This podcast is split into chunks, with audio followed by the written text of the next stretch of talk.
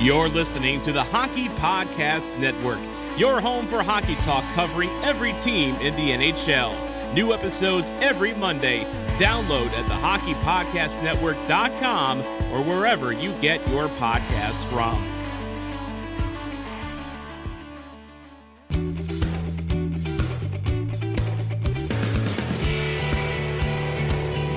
This is the Leafs Guy Podcast.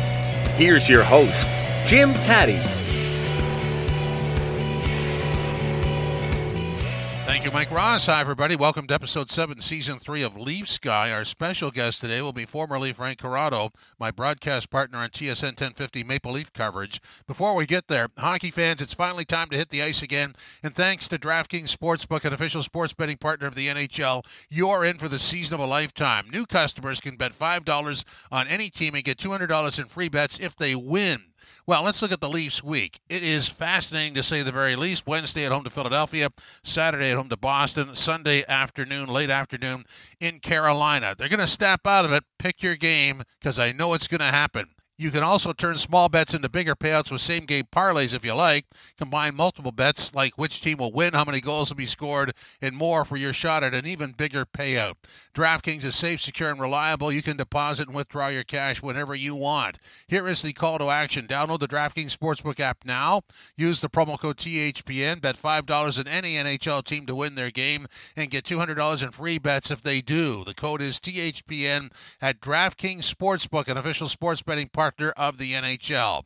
Eligibility restrictions apply. See DraftKings.com for complete details. All right, on to the hockey story. And so the trip started Saturday, October 22nd, an impressive win in Winnipeg 4 1. Would you have believed it at the time? That was it for them.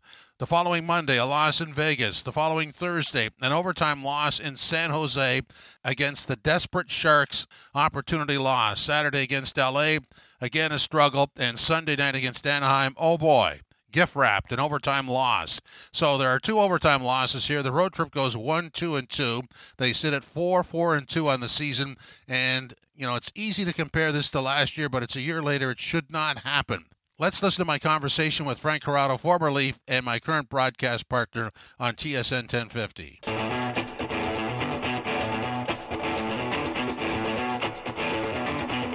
Quite frankly, what do we have here, Frankie C? What's going on? Well, it's not a great start for the Toronto Maple Leafs, is it, Jimmy? No, not at No. all. Struggle. Um, yeah, it's a struggle. It's a struggle to score goals right now. And I'm looking at their goals per games played this year. And 2.7, good for 27th in the league. And who would have thought that that would be one of the biggest issues for the Maple Leafs coming into this season? Because all we think about when we think about is this group is this high powered, high octane offense that can outscore their problems and can score on the power play. And it's gone dry to start the season. And that presents a big issue for this team because if they're not going to outscore the turnovers and the defensive zone coverage lapses, um, they're going to be in trouble. They need they need more offense and they need it from everyone. They need it more from from the big guys in the lineup and right on through down to the depth players who haven't contributed enough yet. Okay, so so what you described there is not uh, not who the Leafs are. They they have the offense, and then it sort of covers over the warts defensively.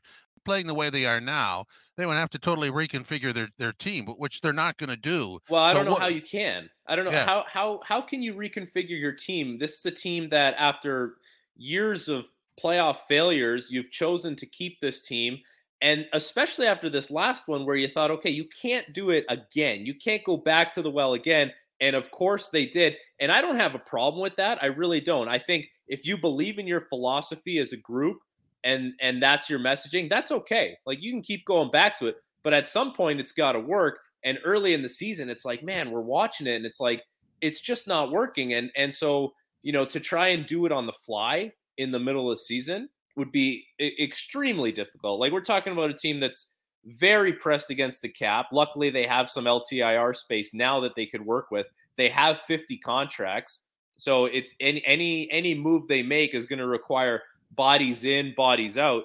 Um, I just think if you have if you have all summer to make changes and reconfigure your team, that's when you're going to do it. To do it now during a season, like I don't know if general managers even want to take your call because everyone's seeing what they have as far as their teams go. Um, it's it's way too hard, and and we see it every year where you know it's quiet, no one's making any trades, and then all of a sudden we get to trade deadline time, and teams have kind of realized, okay, uh, we're probably not going anywhere this year, or maybe it's time to to ship someone out or bring someone in. That's when it gets going. Right now, you got who you got, and maybe a minor thing here and there, but you're talking about a, a, an earth shattering move for this team. I don't see it happening anytime soon.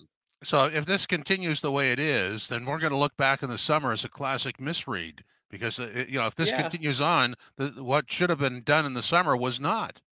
Yeah, and and when when you talk about the summer, like where do you go first? Because you knew you had a goaltender in Jack Campbell who was leaving, and Petr Mrazek you were doing everything to get rid of, and you did eventually get rid of him. So you had to address your goaltending. So that probably took up a lot of time and oxygen. And then on the back end, we were talking about it coming into the season like, well, it's pretty deep. Like Liljegren and Sandin have taken the next step in their career and they're going to keep developing. And Timothy Liljegren, I know he hasn't played yet this year, so we'll see what he's all about when he comes back and see how much he's improved. Rasmus Sandin talking about wanting to be in that top four, play that top that top four minutes. Jake Muzzin, can he stay healthy? He hasn't been able to this year, and he's been a big loss. Outside of that, you know, Mark Giordano has given you good minutes on the third pair. Morgan Rielly is what he is. He had six points through 10 games last year. He's had seven points through 10 games this year. I think there's there's a lot of burden that he carries. TJ Brodie's been as expected. Justin Holl has been has been the big struggle, right? On the back end. He's been struggling. And I can I can sympathize with the player going through something like that. It's you get into a dark place and you just feel like you can't do everything right. And especially in this market, you hear your name a lot, and there's a lot of ch- lot of chatter around it. Ultimately, for him, at some point, he's probably just going to need a little bit of a reset and, and get out of the lineup. But then, when when you look at up front, what could you have done up front to make your team better? You had your top line coming back intact, and you would hope that Michael Bunting took another step and Matthews and Marner kind of stayed at that same pace that they were scoring at through last season. The biggest hole for me was going to be on the second line, the left wing on the second line. Who was going to play with Tavares and Nylander? And we've seen a little bit of like a running audition for it this year between uh, Robertson and Kerfoot. Well, against against Anaheim, we see a totally different shuffle of, of lines, but we can get into that later. So yeah. you didn't address that. Um, you have a third line who I thought last year, and you probably thought the same thing, was really good for the Maple Leafs with Kampf, Kase, and Mikheyev. And then even yeah. if Engvall was playing there, that line had a lot of identity. They were big guys who could protect the puck and kind of tilt the ice. I call them call them a setup line because they would set you set up the first and second line to kind of take an ozone draw and, and take things from there. So we lose that line. And then lower in the lineup, it's like you've replaced guys like Simmonds and Spezza and I guess even Clifford, who played a, a, a bunch for the Leafs last year with Aston Reese and Aube-Kubel and there's just there hasn't been enough there. There hasn't been enough contribution there. Even though you're on the fourth line, you still need to contribute to the team. And and basically how you do that is you don't get scored on, you don't get hemmed in your own zone. Well, that's happened a lot to those to those guys this year. And eventually you need to contribute. And Aston Reese and Aube-Kubel specifically, zeros across the board. So they need a little more from those guys. They need a little more lower in the lineup. Ultimately, the team can do it. They are capable of scoring goals. They are capable of keeping pucks out of their net. But the GM has put his faith in you now. And it's time to show him that he was right in doing so. And this group hasn't done that yet. Okay, so this is a almost a, I want to say a precarious setup because the GM has put his faith in in those guys. I agree with that, but uh, it, it, when it starts to unravel and it's really close to that, uh, you've got a GM in the last year of a contract, a coach under some scrutiny, and some elite players under a lot of scrutiny. I mean, what goes here? This is, uh, you know, it's close to the edge, isn't it? It is close to the edge. And so, what goes? Usually, it would be the coach. Like, that's the easiest thing you can do. You don't have a salary cap restriction there. You would just fire the coach, you would bring someone in. Sheldon Keefe is not the problem with this team. We see every single game now where Sheldon Keefe is trying to do something with his lineup shaking up the lines. And when you restrict him early on in the season with the 20 man roster, he's stuck. That's the only thing he can do. Now, since he's got 23 on the roster, he's been having guys in and out of the lineup, trying to add a little bit of a different flair to each line. Nylander plays center against Anaheim. Um, you know, like Wayne Simmonds is coming in and out of the lineup. Your Geno Malgin comes back in and he scores you a goal. So, like he's trying to do everything he's can. He's throwing everything at the wall to see what sticks.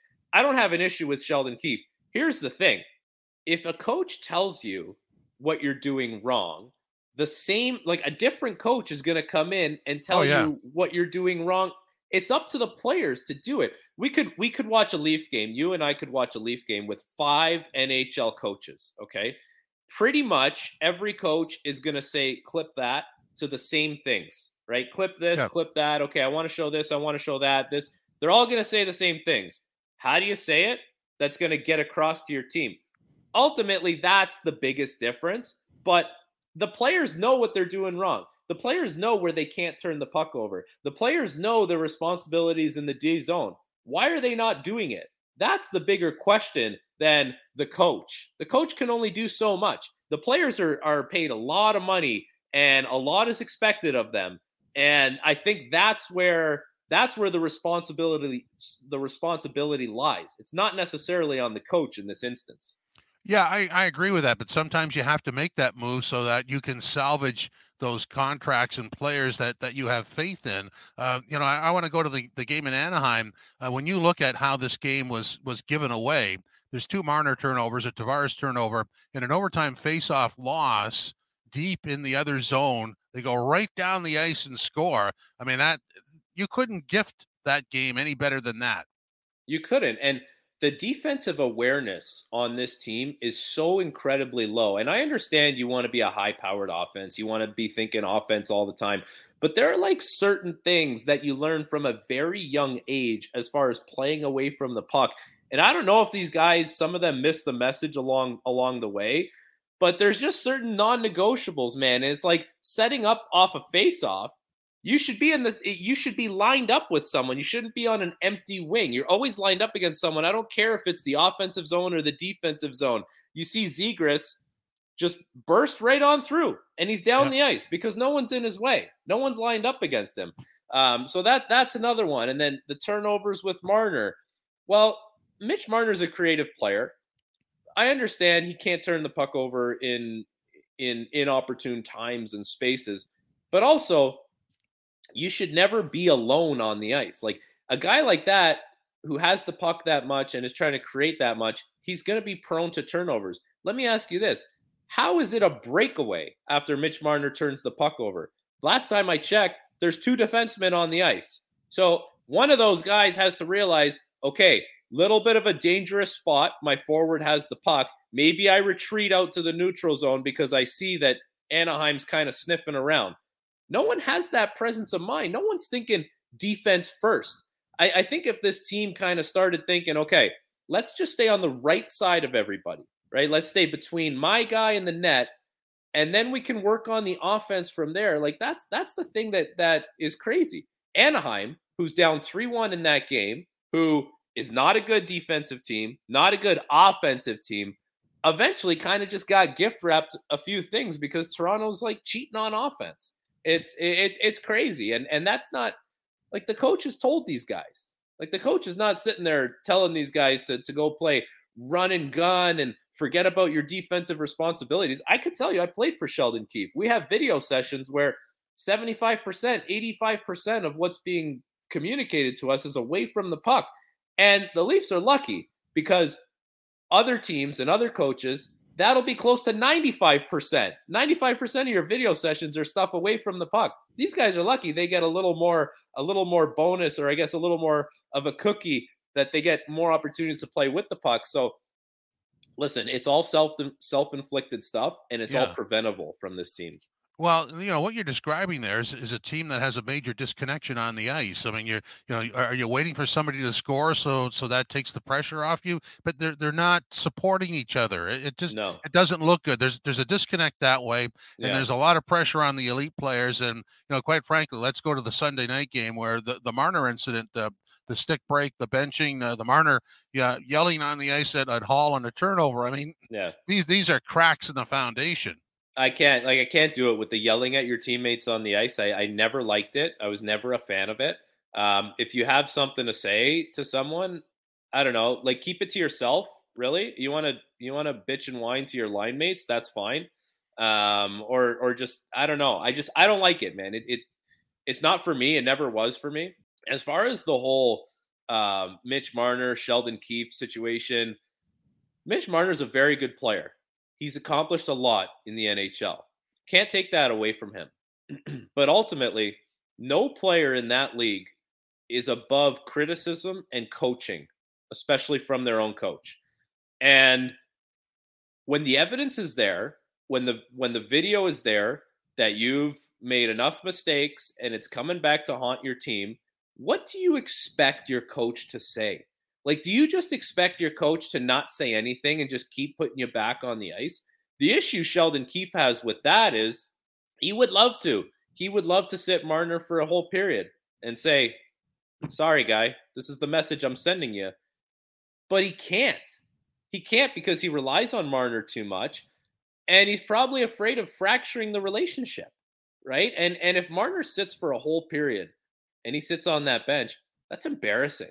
It is it's embarrassing for the player who's a 96, 97 point player last year, and he's going to sit on the bench for you. So there's a, there's a line there that Sheldon Keefe needs to walk as far as sending a message to the player, sending a message to his team that what this player is doing is unacceptable, but also not crossing that line and embarrassing your guy because then you can fracture the relationship. And I've seen it where it goes south and it never goes back north. So that's a that's a delicate balance that Sheldon Keefe is is trying to play with right now. Let me just argue that point. I, I don't disagree with you, but I'm, I'm a circumstance guy. So the circumstance is you're in the end of a five game road trip. You're in Anaheim, so you're you're not at home, and that's the perfect opportunity to do the benching. Uh, and you could also, you know, you can bring him back at some point. Maybe in overtime, he wins it for you. Now you've got games at home. If that same thing happened at home, it would be catastrophic. The yeah. scrutiny, the scrutiny on that situation would be unbearable. oh 100% right? Because you know, it's your it's your home fans. There's family in the building. There's all all that kind of stuff is is is into play now. And if you have a player sitting like a, a very a very prominent player for your team, if you have him sitting for a whole period, I just I can't see a situation where that happens again. I I keep coming back to this. At some point, the Leafs are going to snap out of this, and at some at some point, they're going to get going. And if they do, then there's no reason to even think about benching Marner or sitting Marner. Uh, but hey, I don't mind sending a message to your players every once in a while. I've had it happen to me, and it sucked in the moment, but eventually you kind of get through it. And and I think there's also a, a respect factor that goes along with it. And I mean it this way: if you keep taking an inch, taking an inch, taking an inch, and no one rectifies that. Like no coach kind of tells you, hey, hey, you've taken it a little too far now. What do you think you're going to keep doing? Yeah. Right? It can keep slipping. And you almost have more respect for a guy who just very bluntly tells you it's not going to happen anymore. You're not going to do it. And this is my line in the stand. And I'm going to line, line in the sand. I'm going to stay firm on this. You know, if it feels like sometimes if if there's no pushback, it feels like it's almost like spineless, right? Yeah. Um, so so I, I don't I don't have any problem with Sheldon Keefe doing that. Quite frankly, Jimmy, he could have sat him the whole period. Big deal. Yeah. It happens, yeah. right? You gotta you gotta move on. But I I can understand the the the, the tightrope that that Sheldon Keefe is trying to walk with that situation. Yeah, I, I, I, point that out because uh, you know he could have been benched longer, but he wasn't. Uh, and and a week earlier, there was criticism about the elite players not being elite players in, in the loss to Arizona, and then they were backtracked. So I, you know, it's a, it, it just doesn't, it, it sort of projects as a, um, a, weak situation, a, yeah. a, precarious situation. And that's the but, thing. I don't want to see that. I don't want to see a weak coach. And even if it's my coach, even if it's my coach and I'm on that bench, I don't want to see a weak coach. I want to see a coach that is strong in his opinion and his beliefs and instills that on the team. And I think you have a lot of respect for that. Okay, so you know the road trip was supposed to be the bonding exercise. Uh, it was not. Uh, you know, obviously anything can be turned around uh, with a good performance, but this week they're at home to Philadelphia and Boston, and then go on to Carolina. Uh, you know, I I don't know how far this can drift. What's your what's your read on it? Well, it can drift as as long as you let it. I mean, yeah. it, it, the results aren't just going to happen. Like the results are a byproduct of what you do on the ice. And if you start playing the right way, the way you know you can, then you'll you'll start carving out wins. But to, to think that you're just going to flip a switch just because November hit, I think that's silly. I think it doesn't matter what month you're in. You're you're you're a byproduct of what you're doing and how you're playing, and and it's your habits and it's it's your mentality on the ice, and um, like it, it feels a lot like last year. And I, I, I always thought this was kind of silly last year. How the narrative was, oh, there was this great speech in the dressing room. Guys give great speeches all the time, and I've seen situations where guys pipe up in the room, and it's like we go out there, we lay the same egg we laid in the second period or the first period. You know what I mean? So yeah. it, I, there's nothing that needs to be said. Everyone knows what they need to do. They just need to do it. And if guys are shutting people out, like if there's a little bit of like a disconnect as far as communication, uh, snap out of that and understand that you're a team and you're all in it together and you're all, you know, you're you're searching for one common goal. Like I, I don't know the dynamic in the room, but when when you hear guys yelling at each other on the ice, generally it's not it's not a great sign. So I, I, I would like to see a little more cohesiveness within the group and just a little more care for you know Jimmy, you're my D partner. You just messed up. I got you, buddy. I'm gonna cover you yeah. up. No worries, right? And and yeah. as if, if that can go through the lineup, you'll have a better chance of winning. It's it's too hard. It's too hard of a league to have little isolated battles on your own all night long and expect to win games. You're you're only as good as your support. Okay, let me ask you this before a lightning round of yes guy, no guy. Do you think there's a leadership void on the Leafs? I don't know if there's a leadership void. I think Morgan Rielly has really been uh, like he's really stepped up into a great leader for that team, and even the stuff that he says out of uh, you know coming out of games and the way he says it and his demeanor you can tell that he wears it a certain amount, uh, whatever's going on with the team.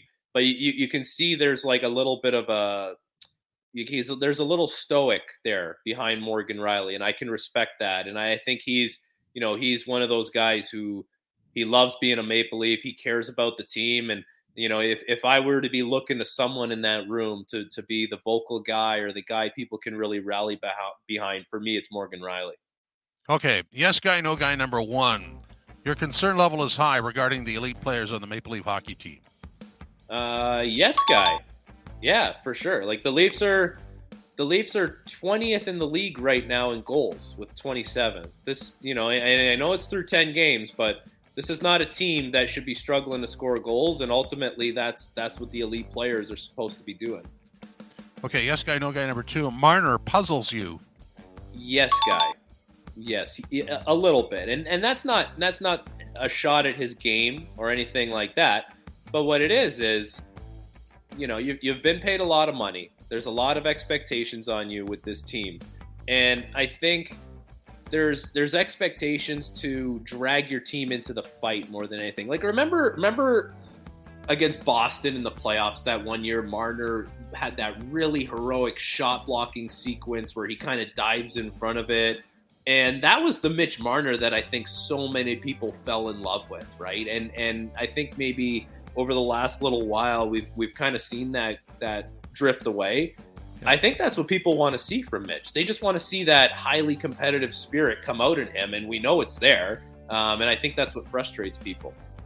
Yes, guy, no guy number three. The line shuffling has to stop. No guy. What are you gonna do? You don't have you don't have any anything going right now, and and you don't these lines haven't really earned any continuity. So um, I, I, think you keep going until you feel like there's something that that you want to give a little bit more runway. Uh, but yeah, there's something to be said to playing with people for a certain amount of time. But I don't see anything that's worth keeping together right now outside of maybe the first line. Okay, final yes guy, no guy. They will snap out of it this week. Snap out of it means they'll win two out of three. Yes, guy. Of oh. course they will. Of course they will. It's November. Don't you know once the calendar hits November, this team turns into the the the USSR Red Army team with Tretiak and Ned and the the you know so uh, I don't know we'll we'll see I think last year last year in November Jack Campbell had a 959 save percentage I mean that's that's ridiculous so um, if they can get good goaltending, if they can find ways to shore up some of the defensive miscues and find ways to generate a little more offense, there's no reason why they can't go two for three this this week. But tough games. They're talking Philly, Boston, Carolina, and with the amount of games that you lost against poor opponents, you have to make some up against some maybe scheduled losses. And this week might be one of those at times. Frankie C. Frankie Corrado, thanks very much. Thank you. Yes, guy. Hope you enjoyed episode seven, season three of Leafs Guy. Hope you come back next week for episode number eight.